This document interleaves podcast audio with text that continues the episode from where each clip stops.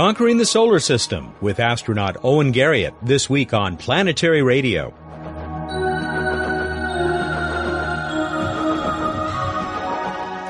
Hi, everyone. Welcome back to Public Radio's travel show that takes you to the final frontier. I'm Matt Kaplan. Low Earth orbit was his home away from home on Skylab. More than 30 years later, Owen Garriott has helped create a plan intended to make us feel at home in much more of our planetary neighborhood. He'll give us a taste of that blueprint for space exploration on this week's program. We'll also have Bruce Betts with another What's Up trivia contest. Here are some tantalizing trans-solar tidbits to tide you over. The European Space Agency is getting good press and good data from more than the Huygens probe on Titan. Ion-powered Smart 1 is gradually adjusting its orbit around the moon and has begun snapping pictures. You can see a sampling at planetary.org. The Genesis Solar Wind Sample Return mission has risen from what many believed was its grave. The probe smacked into the Utah desert after its parachute failed to open last September. Just over four months later, the first of those unprecedented samples has now been delivered to scientists for study. And lastly, out there at the bitter edge of our solar system is Sedna, the strange red object discovered in November of 2003. Planetary scientist Alan Stern and colleagues have learned that the big planetoid, two thirds the size of Pluto, may have formed out there in the region of the Kuiper Belt and may have lots of company. I'll be back with Owen Garriott right after Emily takes us to Saturn's moon Titan for one more example of what Huygens is teaching us about that strange world.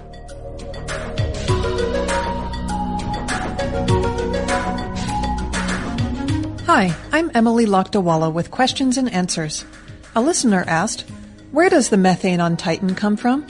The origin of the methane in Titan's atmosphere is one of the key questions yet to be answered about Saturn's largest moon. Methane is a very simple, lightweight hydrocarbon gas consisting of one carbon atom bonded to four hydrogen atoms. The problem with methane is that it shouldn't last very long on Titan. Methane is continuously lost from Titan in two different ways. The lightweight gas bobs up to the top of the atmosphere where it gets stripped away by the solar wind. At the same time, the sun's ultraviolet rays break apart methane molecules, making them react to form more complex hydrocarbons like ethane. The amount of methane that's currently in Titan's atmosphere should be completely lost in only 50 million years, a tiny fraction of the age of the solar system. Therefore, Titan's methane must be continuously replenished. Where does it come from? Stay tuned to Planetary Radio to find out.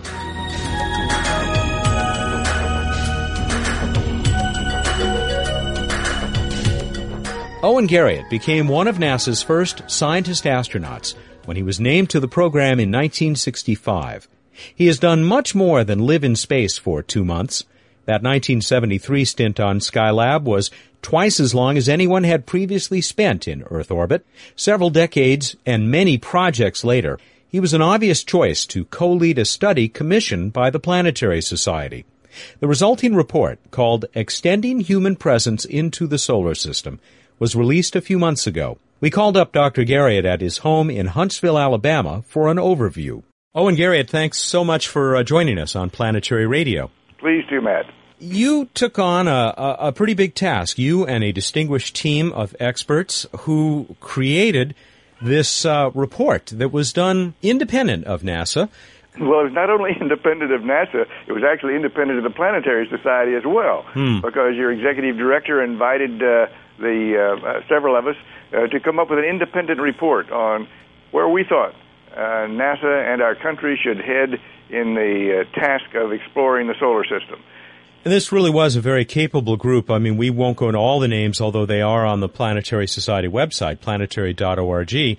Uh, and we'll have a link to that uh, right where we put this radio show on the website. But at least we should mention Michael Griffin, your co-team leader. Exactly. Uh, he is now the head of the uh, Space uh, Science Department at uh, Applied Physics Laboratory at Johns Hopkins. Something over 10 years ago now, he was actually the associate administrator at NASA in charge of the exploration uh, program. So he's uh, got a very close connection for a good many years with the activity that we described in this report. The final report that you and your colleagues created is uh, is uh, very detailed and, and pretty dense. There's a lot of stuff packed into something over 30 pages. We certainly don't have time to go through it all here. Again, it is available on the uh, website planetary.org. But can you give us sort of the executive summary? I mean, I know that you came up with it, it is an ambitious, but I guess, in the opinion of uh, your team, a very doable three phase plan. Uh, that's correct. At least we would like to think that it's quite doable and actually within the cost constraints that NASA is apt to have placed upon it over the next several decades. And so that's one of the tasks that we uh, kept uppermost in mind about how can we desi- design a program uh, to enable us to explore the full solar system, not just the moon, not just Mars, but the capability to explore uh, asteroids, Lagrange points, uh, other objects within the solar system, can do all of that and still stay within the financial bounds that uh, NASA is apt to have to live with. And uh, that's the reason that you've mentioned it does involve uh, uh, three phases of uh, activity, and each of them are somewhat different than NASA is now planning. But we think actually they have a, a lot of merit and could actually save money in the long run by doing it in the ways that we've described. To, to describe a little bit in more detail what the phase one should look like, uh, we're talking about uh, getting, first of all, the capability to get our citizens and uh, other members uh, of, the uh, space community into and out of low Earth orbit, which we can't do right now until we get the orbiter uh, returned to flight, hopefully in the next few months. But uh, the first stage of uh, this activity, we plan to actually retire the orbiter, which has now uh, been uh, very active use for uh, well over two decades and hopefully retire it even before the 2010 date that NASA has uh, uh, in, intended to use, mm-hmm. but only after several uh, important milestones have been met. Uh, first of all, uh, we need to assure access to LEO, low Earth orbit, before the orbiter is retired, which can only be done when the crew excursion vehicle, currently planned by NASA, is actually completed and built and ready to fly. Uh, the second thing we need to do is to make sure that all of the U.S. commitments to our international partners have been met in a way that is satisfactory to our uh, partners in this endeavor for uh, for ISS. And so we've made those commitments. We need to stand by them, and then as soon as we can, retire the orbiter. Now, in order to do that within the next six years, we need to get the fairly simple crew excursion vehicle designed and built and ready to fly. Uh, in order to avoid any hiatus in our ability to reach low Earth orbit. Now, it was our opinion that the ISS, International Space Station, does indeed still have a good many objectives for exploration that require our crew members to go back uh, to that location. And so, uh, as soon as we can, with the space station uh, being complete, I think we'll still want to visit it for such things as establishing what uh, the mix of crew members should be, their personal compatibility and abilities to work together, and a variety of life sciences experiments oriented toward long duration flight, which we will have to still utilize in going to and from Mars. And then the final part of this first stage is to consider what sort of a vehicle we want to use to carry the crew members the uh, transport the crew into and out of low Earth orbit positions, and some of those would be, of course, to the ISS. We think that uh, the NASA should look very carefully at using a single stage solid rocket booster, perhaps increased from four to five segments, but basically the kind of rocket that has been used for the last full uh, period that the, that the orbiter uh, has been flying, actually. Uh, you might even argue that it has never had a failure, but if you consider the one uh, back on uh, Challenger was uh, flown when the environmental conditions were probably out of specification. Mm. And so, actually, the solid rocket booster has been a very reliable vehicle and it could uh, we could use it as the first stage with a liquid second stage to launch the crew excursion vehicle into low Earth orbit. Has the recent success of little tiny non-orbital spacecraft, of course, I'm thinking specifically of Spaceship One, has this changed or uh, amplified uh, your thinking in any way about uh, the best way to put humans in space? I would uh, word it a little differently. I don't think that it has changed my thinking as much as it has changed the public's thinking about access to space. Now, flying on a suborbital mission is a giant leap short of actually getting into low Earth orbit. Uh-huh. Nevertheless, it's a start, and it's brought it to the public's attention. where it really now is possible uh, for uh, uh, people to go in and out of suborbital flight at a price tag that a fairly substantial fraction of the population can afford. And in addition to that, I think the robotic exercises, uh, in particular, on uh, Mars with Spirit and Opportunity, and the recent success of the uh, uh, missions to to uh, Saturn and moons has really promoted and uh, and provoked a lot of interest in the public. And I think that's good for all of the manned uh, or all of the space program, whether it's a, a portion of the manned phase or the automated phase. It's uh, good for all of us.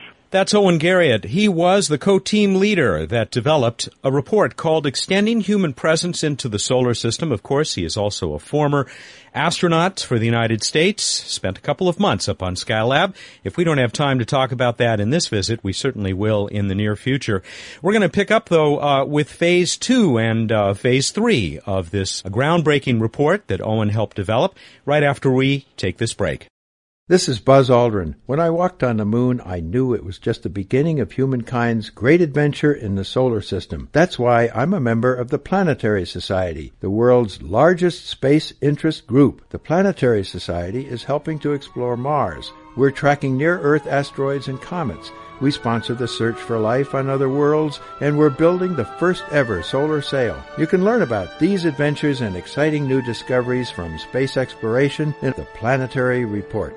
The Planetary Report is the Society's full color magazine. It's just one of many member benefits. You can learn more by calling 1 877 Planets. That's toll free 1 877 752 6387. And you can catch up on space exploration news and developments at our exciting and informative website, planetarySociety.org. The Planetary Society, exploring new worlds.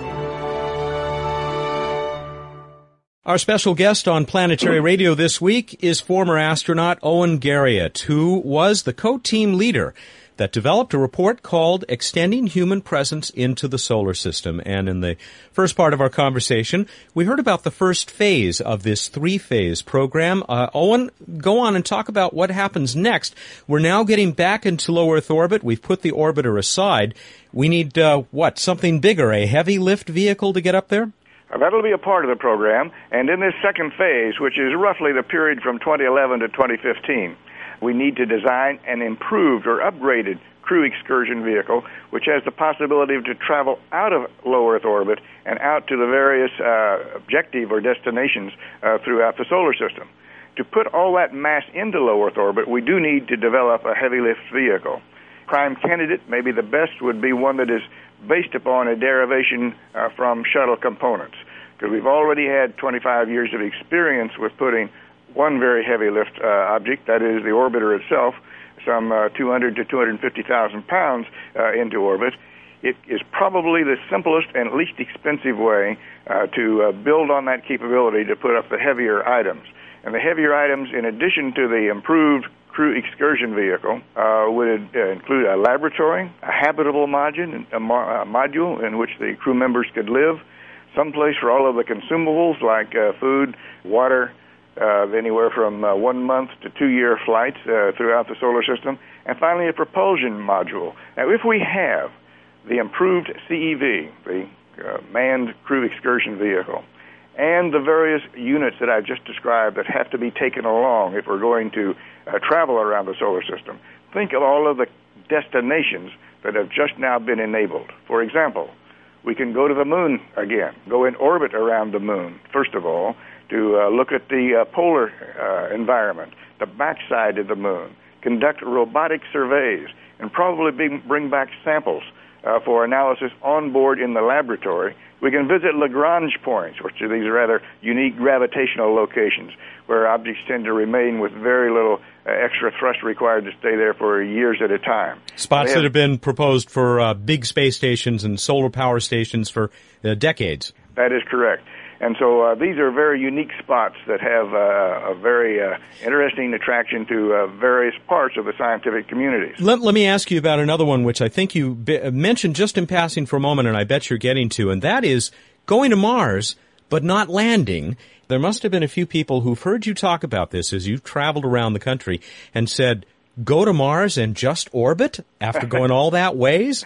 Yes, I have had that comment. In fact, some of them, even from our study group, uh, astronauts who think that if they're going to spend a year or even two years going, they wouldn't want to stop it just on the moon. But on the other hand, that's very much like we did with Apollo 8 and Apollo 10. We didn't try to make the landing in the very first uh, uh, attempt to go to the moon, and there are a lot of things of scientific and research interest that can be done by stopping just short at the uh, moons of Mars, which are Phobos and Deimos, and there uh, actually is a lot safer to uh, only stop on the moons rather than going all the way down through the Mars atmosphere and into the rather deep potential well or gravitational well to land on the surface. And in my mind, it makes a very good way station. And most of the people who think, as you just described, about gee, if we go all that way, let's go the last few hundred kilometers, are, are have, haven't really thought about the advantages in stopping short for a while, gathering our forces together, see where we are, run remote probes uh, instead of having to wait 20 minutes for a round trip to make the next command to the uh, rovers, for example, as Spirit and Opportunity now have to do on the Mars mm-hmm. surface, you're only uh, a few seconds away from controlling the rovers. And so you can actually make a good many more uh, practical use, productive use of your controlling capabilities by being on a nearby moon. Uh, you also can uh, identify samples. You can probably bring those samples from the Mars surface up to your laboratory on Phobos and Deimos, show the pictures to the ground with the 20 minute time delay, decide which ones are more important to bring back for analysis here on Earth. Mm. And you can also probably just step out of your landing vehicle on the surface of Phobos or Deimos, where the gravitational attraction is extremely small, and pick up pieces of Mars all over the place. Ah. Because it's so nearby that uh, I, I think everyone would agree that there must be lots of Mars laying around on these two nearby moons. Sure, since a few pieces have made it to Earth, there must be a lot more that have made it to uh, Mars's own moons. Exactly. Well, we must be well into uh, phase three of the plan now, and I, hate to say it, of course, but uh, with this little teaser uh, regarding the report that you've developed, but we're almost out of time. uh, we'll once again encourage people to visit the website and uh, read the executive summary or the entire uh, well over 30 page report. It is uh, titled Extending Human Presence into the Solar System. You obviously are an enthusiastic booster of this plan. You have been going around telling people about uh, why it should be considered and have more of those opportunities coming up. Uh, that's certainly true. In fact, just a night before last, I was speaking to a simulant conference here in Huntsville, where I'm located. Lunar simulants trying to develop materials which will look like and act like lunar regolith. Also, um, uh, Lou Friedman, who will, uh, will, and I will be together at another uh, roadmap uh, planning session in Washington in uh, less than two weeks. And so there are a number of occasions and opportunities for uh, people to hear uh, more about these possibilities. Oh, and Garrett, let me ask you, as we are almost out of time, you spent what 32 years ago uh, this year you spent two months living in space on skylab. Are there things that we learned or should have learned from skylab that we could have taken advantage of long before now as a matter of fact, there uh, are. I shouldn't make it plural because there's more than one uh, things that we should have learned. For example, Skylab showed that it's best to put up the whole space station all in one launch if you can, or mm. at the most very uh, one or two launches. Well, we did. Uh, NASA chose not to do that with the space station. They wanted to put it up all in the orbiter payload bay, 20 to 40 thousand pounds at a time, and we ended up uh, with uh, 20 to 40 launches of the orbiter being required to do that. So I think that's one of the things that we demonstrated in the Skylab program over 30 years ago that we failed to utilize in the development of the ISS space station uh, program. So that's only one, but we also learned a lot about uh, living in space, the necessity of exercising about an uh, hour and a half, two hours a day, and that if you do exercise that long every day, you can maintain good body condition, a healthy cardiovascular system almost indefinitely. There's probably nothing wrong with going in weightlessness flight all the way to Mars and back as long as we maintain the proper exercise regime. So that's what I think we are doing right and uh, are planning for properly in, in, for the future. Owen, we are out of time. I, I, hope you will come back. I would love, and I'm sure our audience would love to hear more about uh, your experiences living in space, which is certainly something that the plan that you and your team uh, helped develop, uh, something that will be called for, something that you obviously believe that humankind is ready for. The report is called Extending Human Presence into the Solar System. Again, you'll find it on the website, right where you will find the link to this radio show. You may be there right now if you're on the website. Otherwise, go to planetary.org and look for the radio show. That's the easiest way to tell you. And Owen, once again, thanks very much for joining us on Planetary Radio. Hope you'll come back. Enjoyed talking with you, Matt. And we will be back right after this return visit from Emily.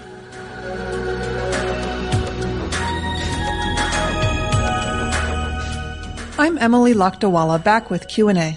The problem of how there can be large amounts of methane in Titan's atmosphere despite the fact that Titan should lose all that methane within 50 million years, is what led scientists to propose that Titan must be hiding methane oceans underneath its clouds. It turns out that the temperature and pressure conditions near Titan's surface are very close to the so-called triple point of methane, the Goldilocks condition where the substance can exist as a solid, liquid, and gas at the same time.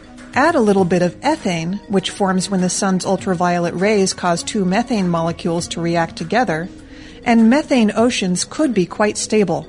The problem is a hard look at Titan through optical telescopes on Earth and Cassini have so far failed to find telltale signs of open bodies of liquid methane on the surface of Titan. Methane lakes on Titan seemed to be in jeopardy until Huygens landed. Minutes after the warm Huygens spacecraft settled on the cold ground of Titan, methane gas bubbled up from underground. There is hope for methane reservoirs on Titan yet. They may lie just below the surface, percolating among Titan's icy rocks. Got a question about the universe? Send it to us at planetaryradio at planetary.org. And now here's Matt with more Planetary Radio.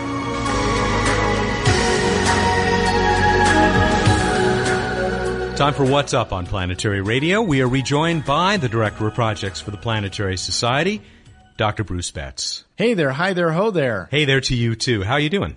Hunky dory swell. What's up for us uh, this well, week? in the night sky, those planets are just disappearing like crazy. You might be able to get a shot at Venus just before sunrise, off in the same direction as the sun, but it's going to be tough, and this is pretty much your last chance for a while. But take heart. We've got Mars, Jupiter, and Saturn all visible in the, the pre-dawn sky, although Saturn's starting to, to go away. You have to look a while before dawn. But hey, go out in the evening sky and look at Saturn.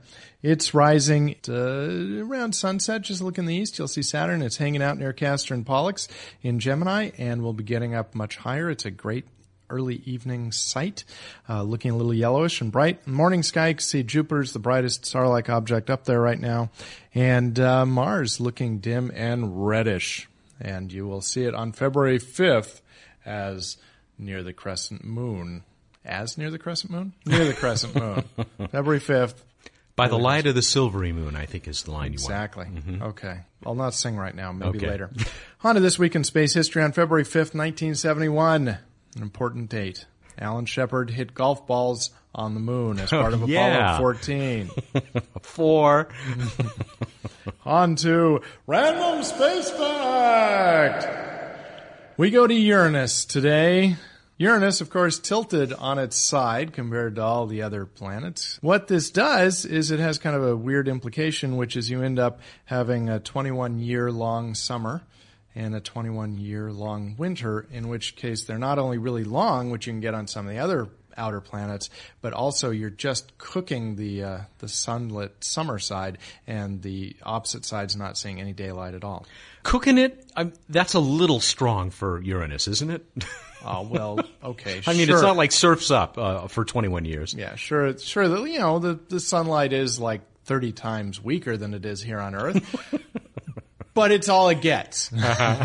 all right, cooking may be too strong, perhaps gently warming it, but I can say, and this part is true, that the winter side is chilling hard. That part is not an exaggeration.